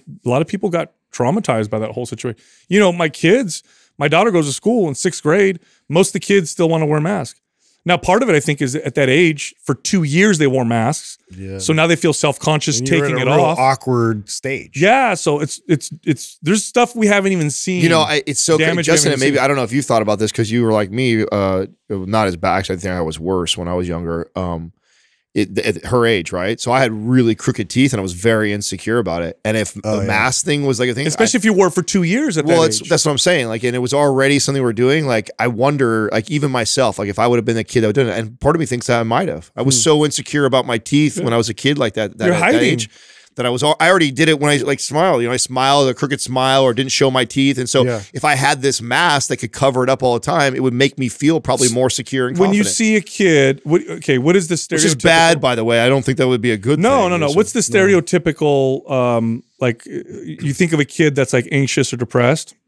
What do they do? They have their hair in front of their face, mm-hmm. or they wear a hoodie. They don't want to, or they look down Or because they don't want to be. low. Hat, Hat yeah, real something low? to hide in. yeah. Okay, so I feel like that feedback can go backwards too. As mm-hmm. you cover yourself and you see less people's faces, you're probably sending a signal to yourself that says, "And look, and Yeah. Anxiety, isolate myself. anxiety, sadness, depression has exploded among kids." So, and I'm sure that's one factor. There's lots of factors because it's been a tough couple years. yeah. yeah. But I don't. I don't think. I, I think we're not. We haven't. Not, we haven't paid the price. I mean, yet. it made sense after you said that because then I would, I, I also see sometimes where I see like a family walking together, and then I see like the kid just wearing a mask and not the parents. they're I'm like- more comfortable And I'm with like, it on. that's fucking weird. Well, Do you know we're how talking long- about this because in gymnastics there was a few kids that were still wearing them, and the the parents we talked to, and and they were all about like the mask being lifted, but they couldn't convince their kid Yeah. to take it off. They're so just crazy. Well- they want to keep it on there. two years for a kid is a long time. Think about that. My daughter was in fourth grade. Well, yeah, it's like a third of their life when they're Yeah, super dude. young, It's yeah. like for us, it'd be like you know, ten years. Like it's you get used to Yeah. it. Like this is the way it is, and it's weird to take it off. Yeah. So I don't know. I mean, It's- we we had a little mass burning party at my house. Did you really? Yeah. You did not, did you? Certainly did. you so did, dude. Yeah, well, because my kids were were a little on the other end of that spectrum. We are like fighting it the whole time, and we're getting in trouble, and I'd have to talk to the teacher, and then this and that and the other, and then finally, you know, they're like, "Okay, you don't have to wear them." Like, "Yeah," and so like they I mean, brought s- they brought me then. We made a little pile. I just set it on fire. I mean, so you, how do you handle it as a dad? There's got to be a part of you that you're like, you got to go through the whole, ho- jump through the hoops with the teacher and be like, I'm sorry, talk to the kids potentially, but then you're also like, listen, kid, it's it's cool. I understand. Yeah, well, from- I know, mean, it how, is- How do you do that? it's one of those things. It's a delicate dance because it's something that um, you know everybody has their own belief system and has their own uh, values and whatnot, and I have to stay true to my own values and my own belief system. And it, it was one of those things. It's like I don't think this is right, and so I, you know, uh, to to be cool and and to if if it's something that's like standardized and like every kid has to do this in order to show up to school like we'll we'll follow the rules but like if there's opportunities for him to take it off at recess Yeah. and, and you're outside and all that take it off you know or like i really don't it didn't bother me that they were pushing back because i feel like a lot of this needed to be pushed back because people were leading with fear yeah, yeah. and leading with fear is a bad place Kids, to be kids don't use them properly. They don't use a proper medical protocol. No, nobody was using N95. It's actually it, a big. It's a big show. if that of- was the case N95 then you have a new argument for me yeah, because i'm i just go by data and Yeah. like what actually and the works. medical protocol. You know, Yes. you know what the training That looks actually like. works. You know what the training looks like when you when you're learning how to wear it. All the nurses will tell you that they have to go through an extensive training just It's not like you, you reuse the same one or kids scratch their face or touch it all the No, time and they're touching other things. It's like they're actually increasing, maybe even increasing the risk or negating whatever safety they're getting from it. It's all a show. Yeah, I, all- I, when we were getting on the plane, there was yeah. this, I thought, was were, I thought we were going to see a situation because Oh, a I was- lady- I told Adam, I said, I'll get kicked off this plane right now. This, this, these parents had this little boy, had two little kids. two little kids, and little boys. Obviously, you know, it's hard with two kids. And the the flight attendant's like, oh, you know, he's gonna have to wear a mask. And I was like, I know. And, I, and the kid is like squirming, and I'm like, He's like if- Max's age. He's probably I'm- like two and a half. I'm like, if they make them leave the plane, I'm gonna throw a strike. I'm gonna get everybody on the plane Early to jump in, with- they would have probably. Oh, if yeah. it- Oh yeah, early. That's why They the left fact that she, alone. the fact that she even said something like already, like na- at where we're at now, I thought, oh my god, this is. I hope this doesn't go two. here right yeah, now. he's like he's like, It's he's like two way years too old. far, dude. Yeah, what are you gonna? You know, it's not Yeah, gonna help there's no anybody. leg to stand on with that Yeah. for me. Anyway, I'm going to take a, a left here, and I'm going to talk about. That's a uh, right. a- when you do this your is right, Yeah. but if you're watching, it's left for the if audience. you're watching, Left it's still a right. no, to them, it's their left. a la derecha, a la izquierda. Yeah. So hold on, I got to do this right here. Oh yeah, that's right, left. and right. Yeah. Um, uh, let's talk about protein for a second. Uh, this is an, I, I get I got uh some messages yesterday on Twitter. People asking me questions about protein, plant proteins versus animal proteins. Um, and as single sources, animal proteins are superior, but plant proteins can be quite good when they're combined with other plant proteins because of uh, combinations of amino acid profiles can be complementary. Okay, so what does that mean? That means if I take whey protein, it's got a great amino acid profile by itself. If I take pea protein, it's not a bad amino acid profile, but it's not as good as whey. But if I combine pea protein with, let's say, pumpkin seed protein or brown rice protein, you get the amino acids of the other proteins that complement, you get a more complete um, bioavailable source of protein. So if you use plant protein, try to use one that doesn't have a single source. Uh, now, pea protein and soy protein have the best amino acid profiles, but you want ones with combinations. Can I just say something? I just it. You, we're such splitting hairs with this bullshit. Yeah. I mean, it- really, what That's true. matters is you hit your protein intake and get it there. And if, because here's what you see uh, the people that sell whey will use things to show that how much whey is superior than, than vegan protein powders.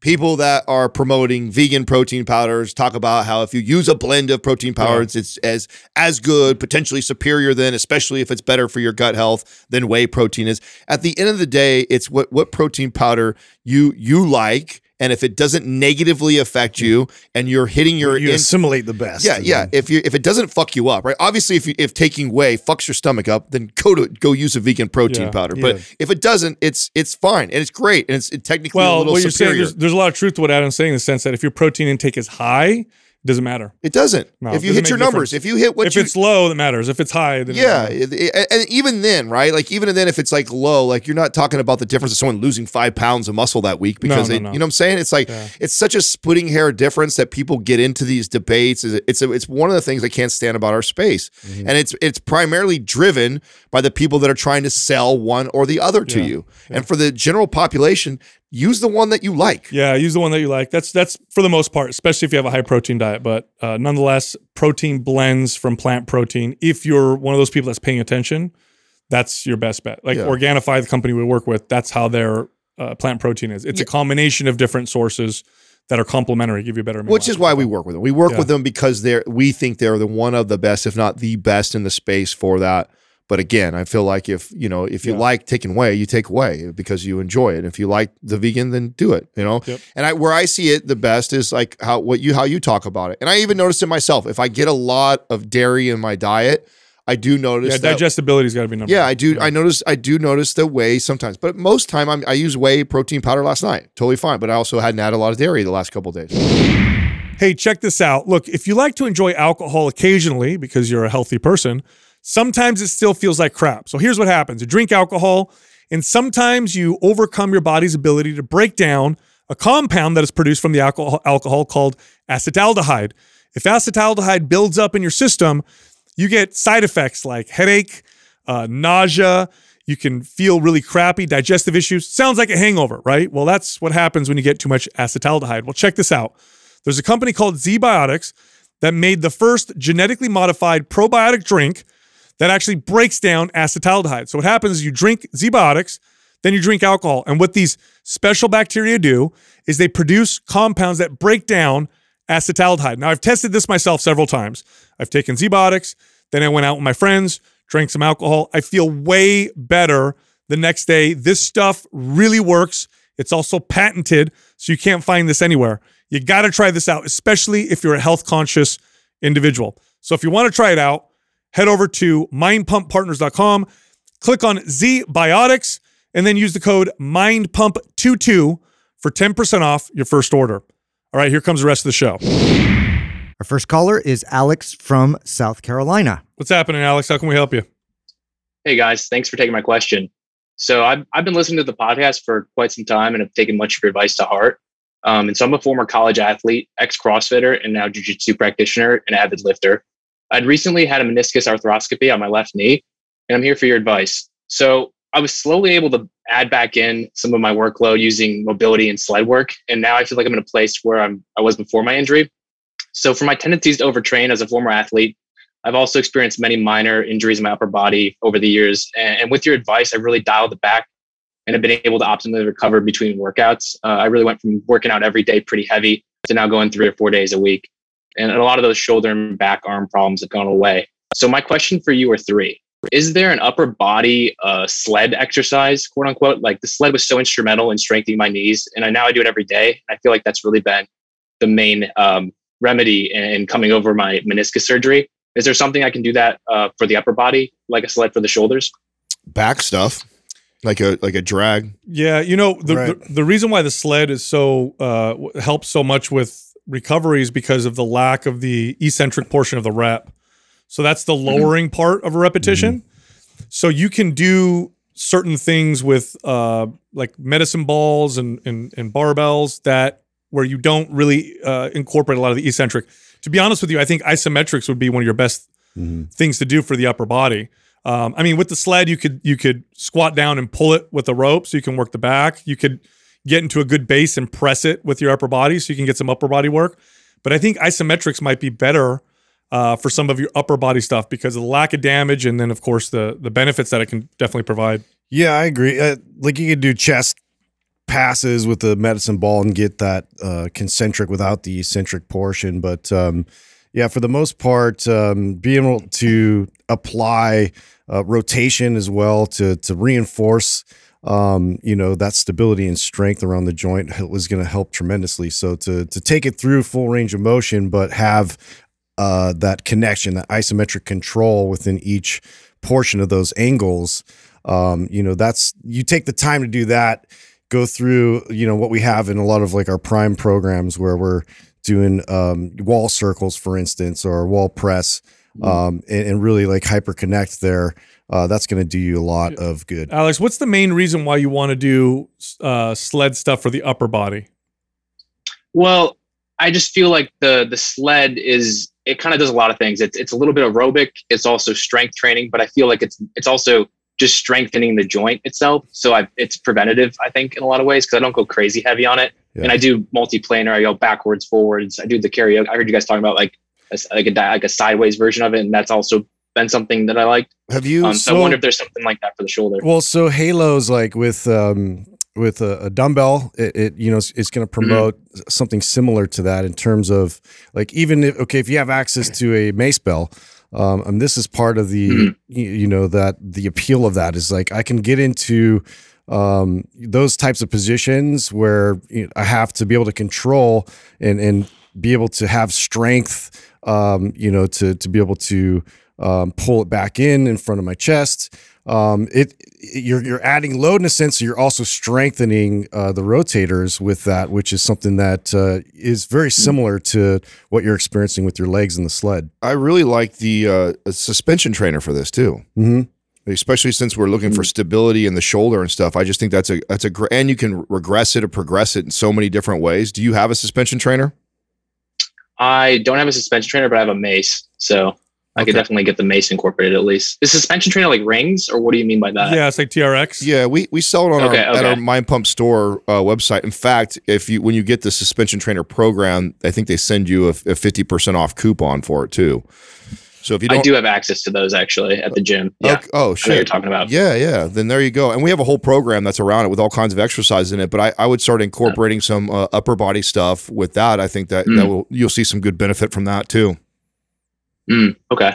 I guess the other two questions I had, they're, it's they're kind of related. Um, but when I was strengthening my knees, I've been doing a lot of mobility as well, and, and I really tried to get uh, as low as I can on my squats. And so I'm I'm pretty consistent with a heavy squat at parallel. And I've heard you guys talk about it recently on a podcast about getting full range of motion with as much strength and control as you have. And, and ultimately, I'd like to get ass to grass. But really, I, I question is it better to try to get ass to grass every time with full range of motion that I can get? Or is it better to just accept the range of motion of parallel that I have and go heavier some days and, and lighter some days? Like, how do you balance like optimizing, increasing your mobility in those movements, but also improving your strength gains? Or do you focus on one or the other? Well, what what happens when you break the when you do a squat right now, and if you say you go to parallel, Mm-hmm. just fine. But what happens when you break parallel? What what what do you see break down in your body? Do you roll your shoulders I start to lean forward? forward. You lean forward. Yeah, Yeah. I, I think it's my ankles. I think that's it's the ankle mobility. Oh, there you go. Um, but I think you know, so it's it's it's like I can get parallel pretty good, and then as minute I go a little too low, my back starts to arch and lean forward, and I'm like, I don't want to do this and Well, injure myself. well, consider this. Like, let's say you could squat 200 pounds, but go down to parallel, but you could only squat 150 pounds, but go three inches lower, both with Mhm. good form. Okay. So, so all things being equal, right? Both good form, but the Mhm. intensity is equal. In other words, the 150 pounds at three inches lower is the same intensity as the 200 pounds at parallel. Which one's going to give you better results? Well, the one with the Mhm. greater range of motion. So the the the goal should be to train for greater ranges of motion, but of course you have to control them and have the stability and the mobility to do so. You're not trading. Mhm. In other words, you're not trading results because you're working on a deeper range of motion or working on mobility to do so. If anything, you're actually you're you're going to get better results that way. Also, a way for you to test if for sure it's the ankles is if you do a you know elevate ele- hill elevated squat. So you know get your heels up on like a, Mhm. a a block or something, and if you can drop all the way ass to grass, then it is your ankles, and everything else. Yeah, that, that so that definitely helped before Okay. the- doing the ankle, yeah, ankle elevation, yeah, A- so- and then I guess. Oh, go ahead. No, I was just gonna say then that then then work on that. I mean, and and you can do like a like a lot of times when I'm like really trying to improve the depth, I'm lightweight and then I'm I'm gonna do combat stretch before I start. I'm gonna do a squat and kind of pay attention either with my camera or the mirror, see how deep I get. Then I'm gonna go back to doing the combat stretch some more, and then I go back to the squat, see if I can get a little bit more depth and control. And I just kind of go when the when the goal is to increase the range of motion. I'm treating it that, that way that we're we're we're doing mobility intermittently through the workout to see if I can get deeper and deeper through it. And versus just doing your mobility and then I'm just going to push the limits on my squats for the next 5 sets. Does that make sense? Yeah, that makes a lot of sense. That's actually a really good idea. Okay. Thank you. Yeah. And then I guess the last part was um, so with the knee, I kind of jumped back into at a stepwise progression of weightlifting. And one thing I was kind of concerned with is deficits in one side or the other, and and how is a good way to search for those discrepancies. I feel like when I'm squatting, I'm not sure if it's just in my head or if there's like an objective way to measure whether or not I was favoring the other knee and predisposing that to injury. And if you do have deficits, how do you re- recommend like Yeah, looking in it and correcting e- for them? Easy unilateral exercises will show you that Mm. uh, pretty clearly. You know what I'm Mm. gonna do, Alex? I'm gonna send you our new program. Yeah, I was going to say you've recommended two of the things from our new program. I'm going right to send you our new program, Oh, map, MAPS Symmetry. I think it'll be perfect for Yeah. everything that you're looking for. Um, and it'll, it'll help balance out right to left. It's going to help with the upper body stability and control. It's basically going to give you everything you want. It's a brand new program. We just came out with it. So I don't know if you're familiar with it, but uh, there's a, Right. a phase of isometrics and there's two phases of unilateral training. At the end, you get to have fun and do some five by five type stuff. So I think you'll like it. Well, that's awesome, guys. I really appreciate it. You Thank it, you so much for the Yeah. podcast Nope. and, and letting me talk on it. So appreciate it, guys. No problem. Thanks for calling in. I was waiting for the symmetry recommendation there. It's it's really a, uh, it's pretty uh, it's pretty funny how many Yet issues we built it. yeah how many issues a MAPS symmetry would would would uh, would target. I mean, all the stuff that he said Yeah. Right. was perfect. Uh, I mean, that's I think why we're so excited to release this program. But um, I think it's I mean, unilateral training has so much. I, in fact, I just read a study where they were comparing muscle fiber recruitment pattern or muscle fiber recruitment with bilateral versus uh, unilateral. Unilateral training activates more muscle fibers in the same in the same muscles if it was worked uh, bilaterally. Is that because of the stability Yeah, it has component? to be. No, I think it's just the force. You're you're focusing all your force on one limb, Oh, interesting. and you know obviously your whole body's more tense. directional. that Yeah, and you see more of that, and bodybuilders have talked about that for a long It's time. It's got to be so. the stability component too, though, right? I mean, you got to think if you're doing like a single arm shoulder press, that there's a lot more. You, you don't have the counterbalance Sure. on the other side to help stabilize, right? So Yeah, but I think they Yeah, you compared. can't divert. Di- I can't even talk. this Divert. I'm done. I'm checked out. no, I think they're comparing the. Uh, they compare two dumbbells to one dumbbell, so it's like bicep curl one arm, di- bicep curls both arms, even with dumbbells. oh, the bicep with one arm uh, will get. You'll see more muscle fiber uh, recruitment. So it's very, very interesting. I think this is a big missing piece to a lot of people's programs. It sounds like he's Yeah. already on the right track, though. I think he's just look like you know typical athlete looking for more to do. I mean, just by simply reducing the volume and everything, he said he started to Yeah. notice pain and everything go away, and working on the sled, done all these wonders Yeah, for him. That's an interesting angle, though. Like trying to think of something that beneficial for the upper body because it, it is so interesting what the sled provides that nothing else really does. And, and I really do think, and that's why I'm so vocal about the whole rotational thing because people Yeah. just don't consider it. You can load it, you know, progressively, and it's something that will have massive benefit and carryover and make you feel like you're you're able to produce a lot more force in the shoulders. I, So- I- this is why I love the suspension trainer too, though. I mean, the the the, the stability component, how the depth you can get. you like, get a crazy stretch, you get Oh. more range of motion. Yeah. when I there's a lot do when I that. do the push-ups with the the suspension trainer, I feel like it just wakes my my shoulders up completely because of the the depth that I can get on it, the stability component of my body weight on it. I just I, I love that. Well, the this. isometrics in the beginning of symmetry, we utilize uh, some of those suspension trainers too. So he's going to get all that with this program. So I think he'll be happy. Sweet. Our next caller is Matthew from Georgia. What's up, Matthew? How can we help you? Hey guys, what's up? What's going on? Hey, Um, first of all, thank you guys for having me. You guys are great. I've loved listening to you guys for about the past year or so. So super excited to be here. Um, so yeah, uh, I'll start with kind of a little bit of background on me and my fitness, and then go into the questions. So, growing up, I was always kind of like a bigger kid, and that was something I struggled with for a while. Around my high school sophomore year of high school, I was weighing around 200 pounds and pretty unhappy about it but didn't really do much. Um, around that time from like work and stuff, I kind of just started changing some little things and didn't realize it, but I'd started to lose some weight. Um, so during Thanksgiving, like all my family was like, wow, Matthew, you're looking really good. And I kind of started to like really like that. And so I started losing a lot of weight and kind of crash dieting. So from one 200, I dropped to somewhere in like 150 range.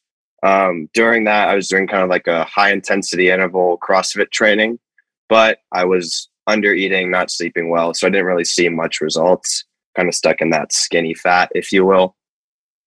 Um, eventually, I did kind of find the light and started resistance training. Um, I started on a basic push pull leg split and started eating a lot more, caring about everything. Went from around 160 to 170 in a couple months. Um, I stalled out, but I'd seen some good results. And then comes in kind of my coach that I talk about in my question, who's one of the greatest people I've ever met. He's coaches me um, super selflessly and everything, and he got me into powerlifting, um, which I've really started to enjoy. So last November was my first competition. I put around around ten pounds since that competition. Um, did like a 15 week cycle up to it. Hit the competition, went eight for nine, super fun. And then my off season came. I did around a nine week hypertrophy block. Um, my coach, he's the one who introduced me to you guys. He kind of gave me a blend of uh, anabolic and aesthetic to do during then. Now I'm in a 15 week cycle leading to my next meet. Um, and then just for a little reference, last year I was probably squatting around 315, benching 185, deadlifting in the 350s, now squatting in the low 400s, benching 225, and deadlifting in the upper fours, hopefully 500. So really good strength gains, but I haven't seen a lot of aesthetic gains that I would have liked. Um, so after this meet, I was wanting to do some type of cut and lower my body fat percentage um, for some of the excess fat, I guess you could say, I put on this past year. Um, I've really always kind of wanted to do this and feel good about myself because I never really was there to begin with.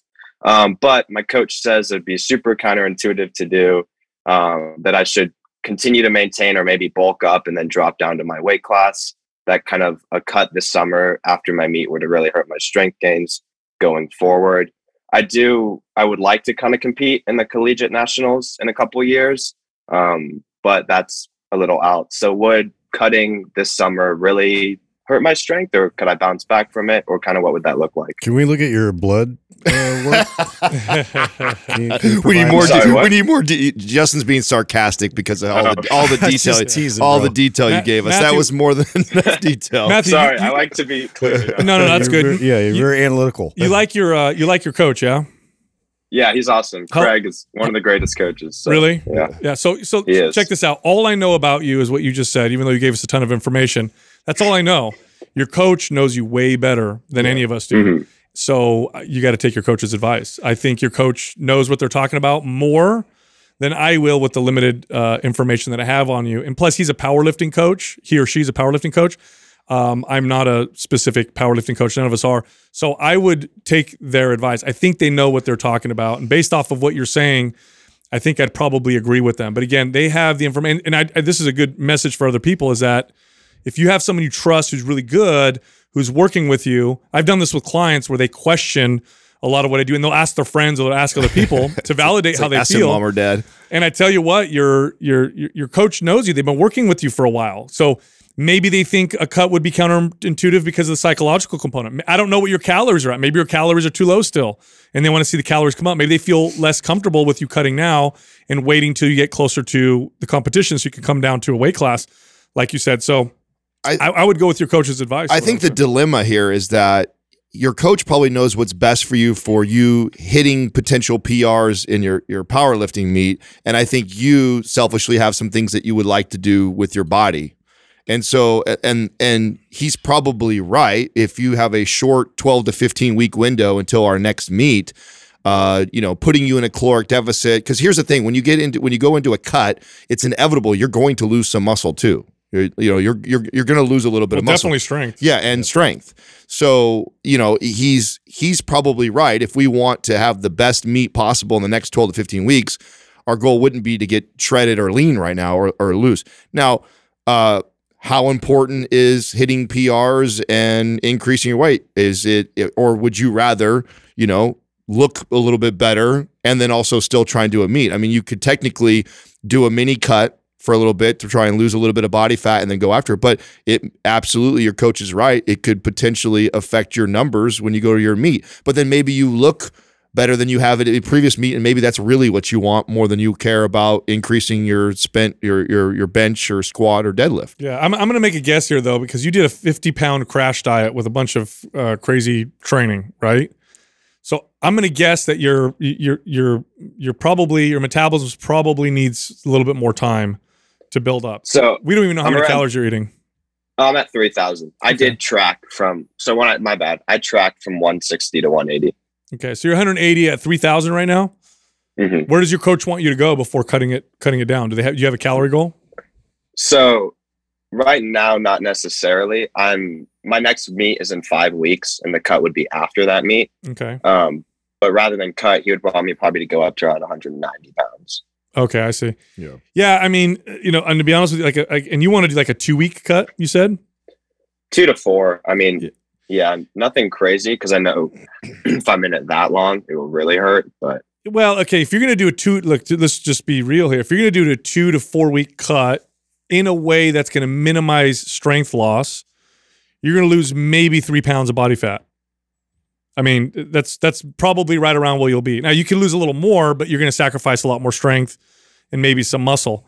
So what you're what you're arguing over is three pounds Right. of body fat, And maybe to, that much. and also maybe to, to Sal's point, your coach knows you even better than we do, and maybe he knows your habits and knows that if he gives you the green light to cut, that you're going to do more than what you're supposed to do.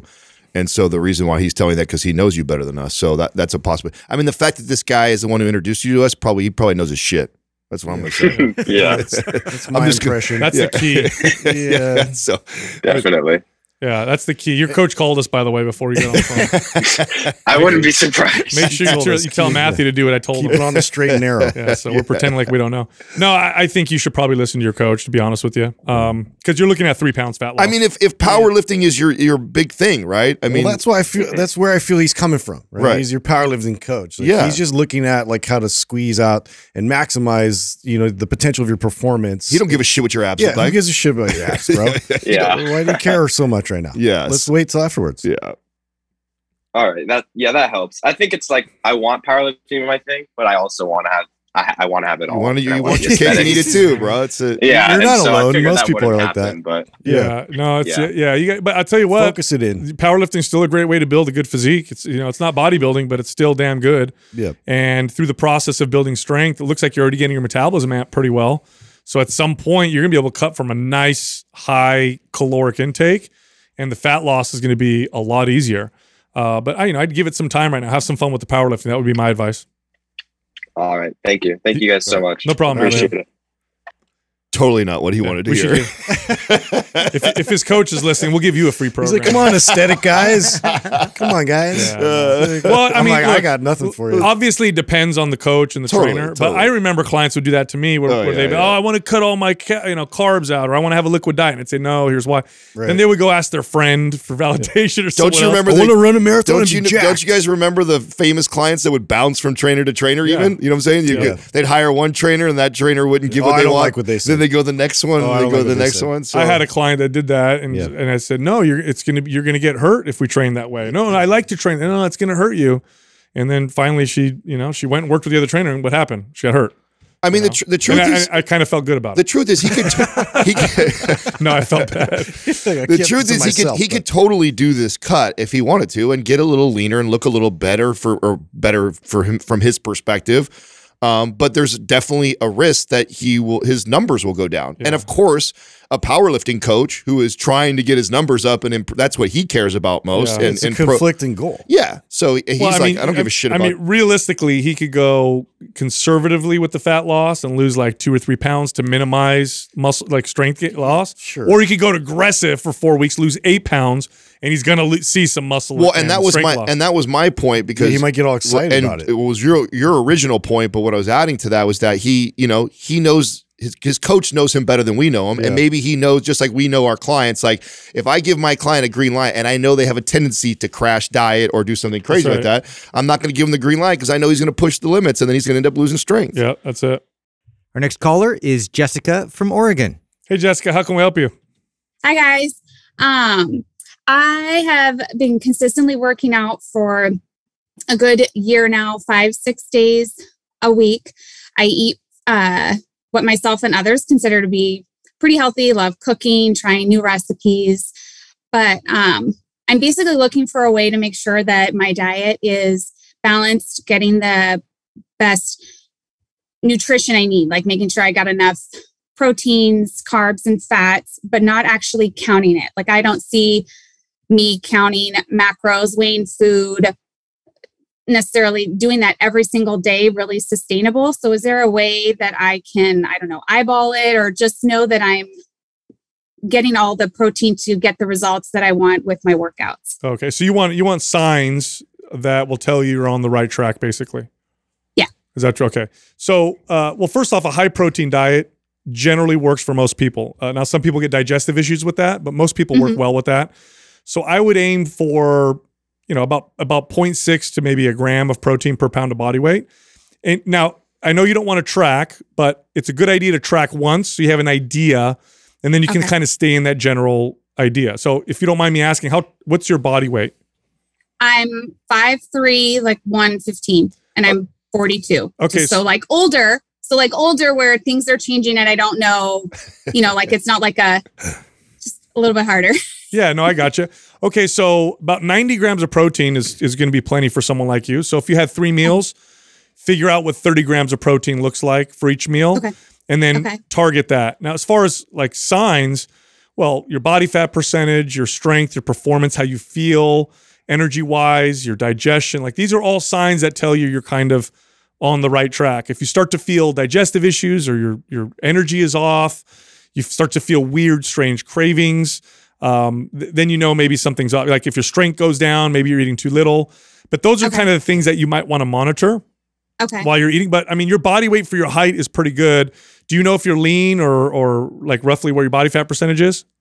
I have no way to calculate that. Like I'm I'm leaned. I know like the word tone does not always like your guys' Sure. favorite, but like I have good like muscular definition. More, spe- yeah, that. But I'm working on improving lower body, like upper body, um, is real easy for me to get results. So Okay. I'm been trying to lift heavier and switch my workouts a little bit. Not, you know, I've kind of been in that comfort zone for a while. So I'm trying to push a little heavier, lift legs a little heavier. And so I just want to make sure that I'm feeding my body enough. Jessica, and Jessica, have you have you ever uh, tracked before? Have you ever tracked your calories or tracked your protein intake? no, it to it just seems super overwhelming. Like it just, you know, and I listen to you guys and I listen to other people do it and it just, yeah, it seems really like overwhelming So, to to do it. my my recommendation would be just for one month track your protein just just so and just so that when you eyeball your food you have an idea of today Yeah, is a that's good because if you can't if you have if you've never tracked and you have no idea if you're hitting if you like you can't tell me the difference between a day where you get 30 grams of protein and a day you get 150 grams of protein You- Right. if you can't tell me the, the difference between the two you're going to have a real hard time intuitively eating and making sure you're hitting your protein intake on a regular basis and that is probably going to be the most impactful thing for you you're at a pretty good weight um, right now. I think I, I you're I have a client that's actually the exact same uh, size as you are, and she looks Okay. great. And this is actually the same conversation I'm always having with her. Is like, listen, Okay. if we're strength training and you're consistent with that, and you're keeping your weight around that same, so long as you're hitting your protein. We're gonna we're gonna keep that tight look. You're gonna have muscle and you're gonna stay lean.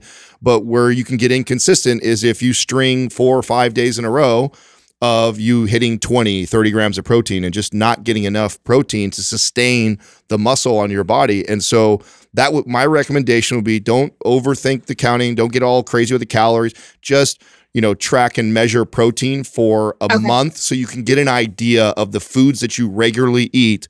Oh, Mhm. that was a, that's about 30 or so grams. Oh, that's about 20 or so grams. And so then when you go to eyeballing it going forward, you have a better understanding of what you're Yeah. probably How do, you, how do you feel about your diet? Do you feel good? Do you have digestive issues? Do you have energy? Is your strength good? Like, give us a general I idea. of feel like my diet's like really good. Like on days when I lift like lift heavier or and like do like a really solid workout, I know I'm going to be really hungry all day, and that's true. So like I make sure to eat to compensate for that. Like I'm not. I'll eat like a good egg scramble with you know toast or like a you know wrap and try and get a Sure. good balance of carbs to start the day and then consider continue to eat at least you know every two hours because i'm that hungry to do that and it's a lot of you know fresh fresh food so that i feel like it's i'm not damaging my body i don't really i don't have digestive stuff i mean i don't do milk so everything's like just because that does upset but i do you know like greek yogurt cheeses um almond milk, that kind of stuff. And I really try and balance it because I don't want to get bored eating a bunch of plain, like a broccoli rice type thing, because Yeah. that's what, what- boring. What, was the impetus to ask the question about your diet then? If you're feeling good, was it just because you were just questioning or you're like, yeah, I'm just yeah. I just want to make sure since I'm now being able to be consistent that I'm getting all the benefits from really Okay. being able to stick to my workout schedule. Now I want to make sure that I'm also committing Yeah. and doing a really good job balancing the diet so that everything works how All it's right. supposed I, to. th- I think I have the best piece of advice for you then. okay. I want you to start to trust your your body. Okay. Okay, because it will it will lead you in the right direction. It sounds like you have a good grasp of of how you feel and and mm-hmm. how to feed yourself. It's, I, I'm just from talking to you, it sounds like you're doing pretty good. Trust your body because if you don't, what'll end up happening, or what can happen, I've seen this many times, is that someone's doing great, but because they don't trust their own body, they hop on this diet or they try this new thing and then they ignore the signals that their body tells them because, well, this is what I'm supposed to do. Like I just told you to eat 90 grams of protein a day. Well, what if you aim for 90 grams of protein, you get constipated, you don't feel Okay. good. Like ignore that, right? You, then listen to your body. Maybe less protein is is what you need. Although I don't think so. I'm just using that as an example.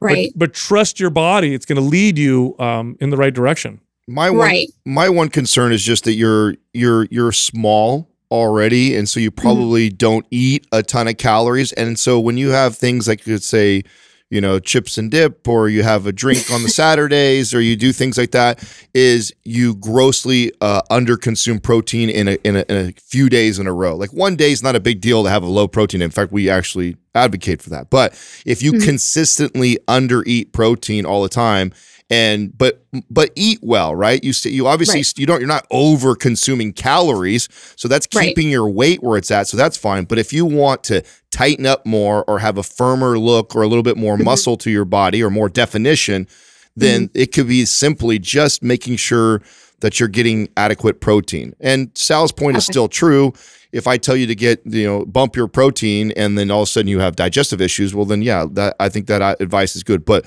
my guess would be that it, you simply just making sure you hit your protein on a regular basis, I think you'll see a little bit of shift in your body composition alone. Yeah. I, I, can I send Okay. you? Can I send you a workout program? Are you following any MAPS programs? No, not yet. I just listen to your guys' podcast and follow all the things on social media and just love it to where like my family makes fun of me. Uh, that's all right. I'm going to send you MAPS anabolic. I think that'll be the. I I'm always like, my mind pump guy said this today, and my husband's like, oh my gosh. uh, yeah, that's great. Lord. Yeah, I'm gonna, I'm gonna give you I'm gonna send you Maps Anabolic, okay? And then I'm also gonna send you the intuitive nutrition guide because I think that'll help you with your with some of the questioning that you have with your with your diet. So I'll, Okay, send, I'll send those two things out to you, okay?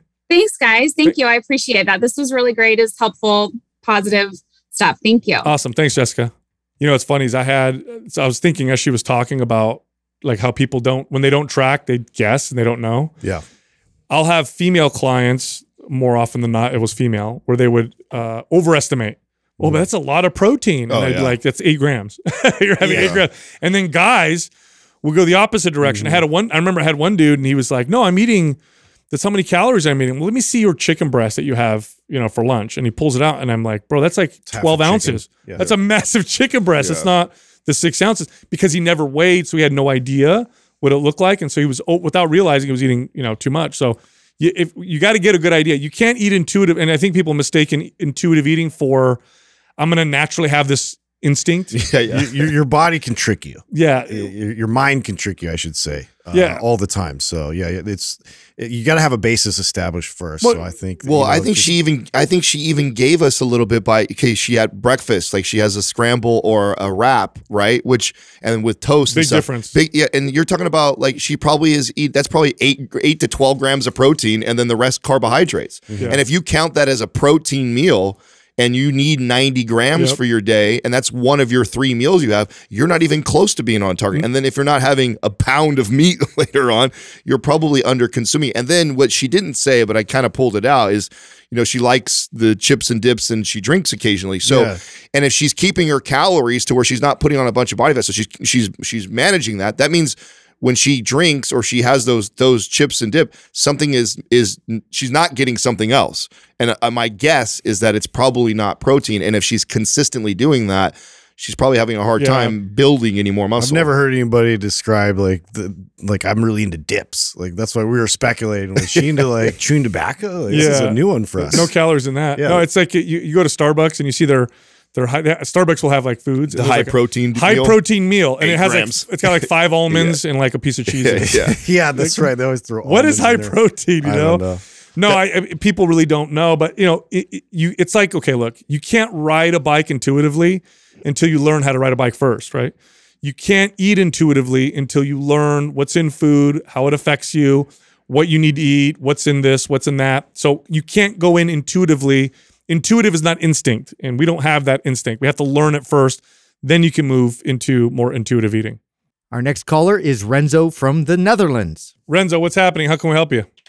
Hey man, um, I'm actually uh, uh, wondering. Uh, I sent an email as well. Like I'm practicing calisthenics quite a lot, and I'm noticing that my pulling movements they keep progressing and improve. Uh, sorry, my pushing movements keep progressing and improving weekly, uh, but my pulling movements uh, are lacking behind. So I was wondering if you'd help me out with that. Sure. And you said this is all calisthenics, or do you use uh, weights and machines too? Uh, no, I just do calisthenics. Uh, I do use resistance bands uh, to make it easier or, or tougher, depending on the exercise, of course. Okay. Mhm. Is your body weight staying the same, or are you gaining weight? Um, I'm actually slowly losing weight. Uh, that's been staying the same pretty much the last few weeks though. Uh, but I made a new meal plan for myself because I kind of want to get a bit more ripped for summer, of course. Awesome. Uh, so it's slowly going a bit down again. Okay. And then last question is: Is the volume the same for your pushing movements versus your pulling movements? Like same sets and reps and stuff? Uh, same sets, definitely. Uh, reps aren't really the same. Uh, I tend to do a bit more uh, pushing reps rather than pulling reps.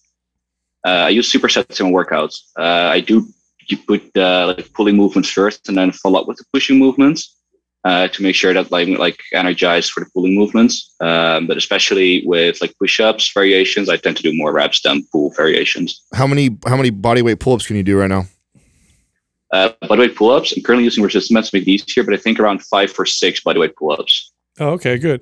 You know, I mean, uh, if you want to balance this out a little bit more, I would do a little less volume for the pushing and keep the pulling volume the same and see if that translates more to to strengthen the pulling movements.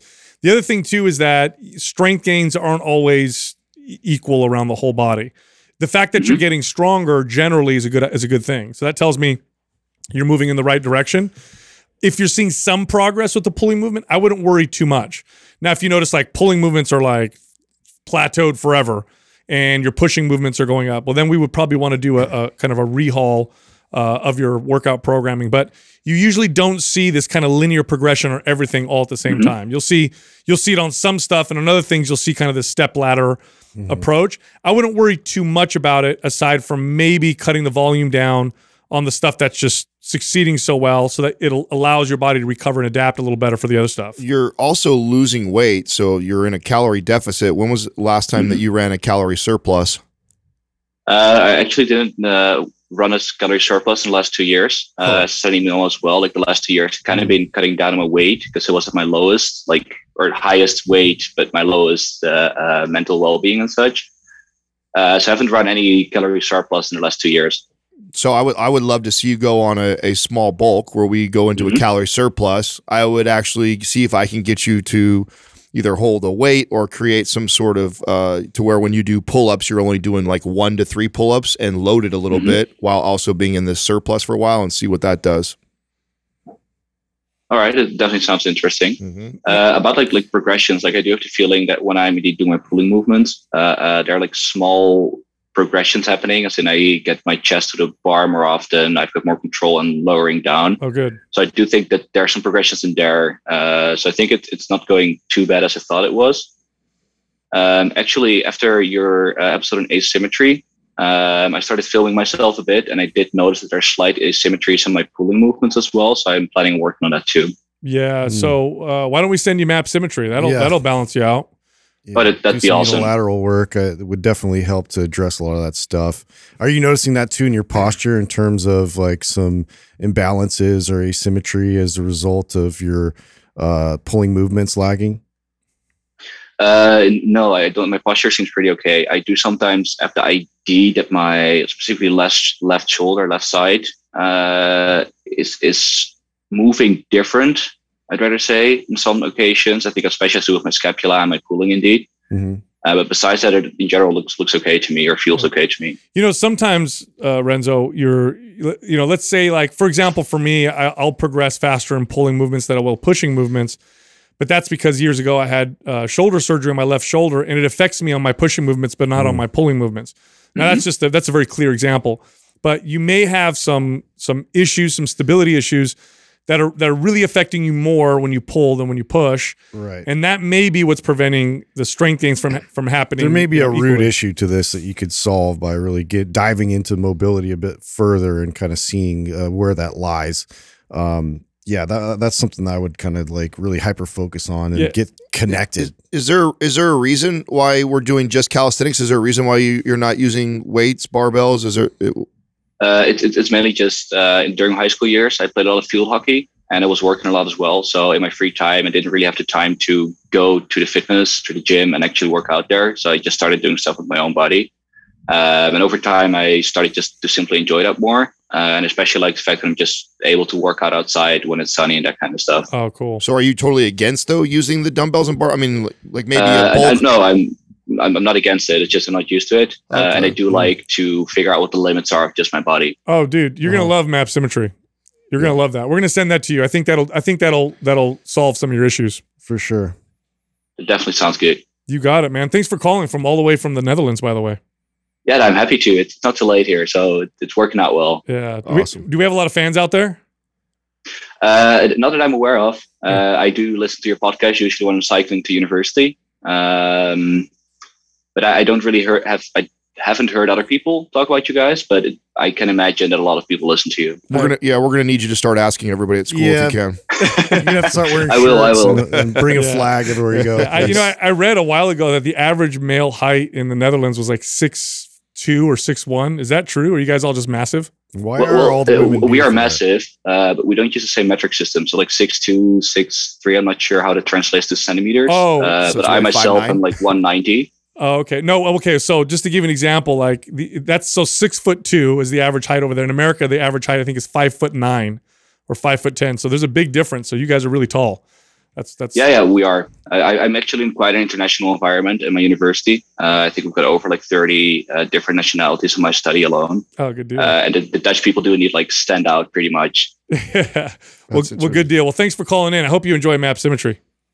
Uh, I hope so too. I'm looking forward to it. Thank you. Thank you very much. Have a nice day. Yeah. All right. You know, he brought up something that uh, we didn't really highlight that much, but I th- I found that almost always you have somebody who just has uh, a, a, a- they're better at one than the other. preference. Yeah, you're either a better pusher or a better puller. Uh, I'm with you, Sal. I pull. I know Justin, you're a Yeah, I'm a pusher. And I feel You guys are receivers. Oh, I mean, I mean, pullers. pullers. Yeah, sorry. Excuse that me. sounds weird. Yeah. but and but like what Sal you said is I'm the same way too. Like I I can gain quick. I get strong quick in most pulling movements, and there, it's just a slower process for me in pushing movements. yeah. Yeah, and it's not really that big of a deal. Uh, if, if as No. long as you're overall progressing, I think is important. Where there tends to be an issue, like this is a clear one. Ex- some exercises are progressing and others are regressing. Yeah. Not super common, uh, but if that happens, you know there's an issue. Or if you just have this hard plateau, like it just hasn't moved, and other lifts are, are moving up, then you want to look at your program. And it's always what you put emphasis on the most. Yeah. that kind of fits into like what your strengths are already and like Right. you reinforce that. But uh, I've noticed that too. Like if there's just certain lifts, I'm like, oh, wow, I'm not really as strong at this. So I just have to focus on this more and bring it more into the programming. Yeah. I also think. I mean, he's been on a two year cut. I think a surplus for a little bit Yeah. is going to help. That's going to help all of this. Yeah. absolutely. And, it, and it's so funny. I feel like we're going to be giving out a lot of MAPS symmetry. I feel like it answers a lot of a lot of people's questions. Dude, I know. Well, we were talking about this all the time. Like, well, you guys should do like a unilateral program. You should throw some isometrics. Like, oh, pfft, well, we just created a program for that. Perfect. So now we're going to dole it out. Excellent. Look, if you like our information, head over to mindpumpfree.com and check out our guides. We have guides that can help you with almost any health or fitness goal. You can also find us on social media. So Justin is on Instagram at mindpumpjustin.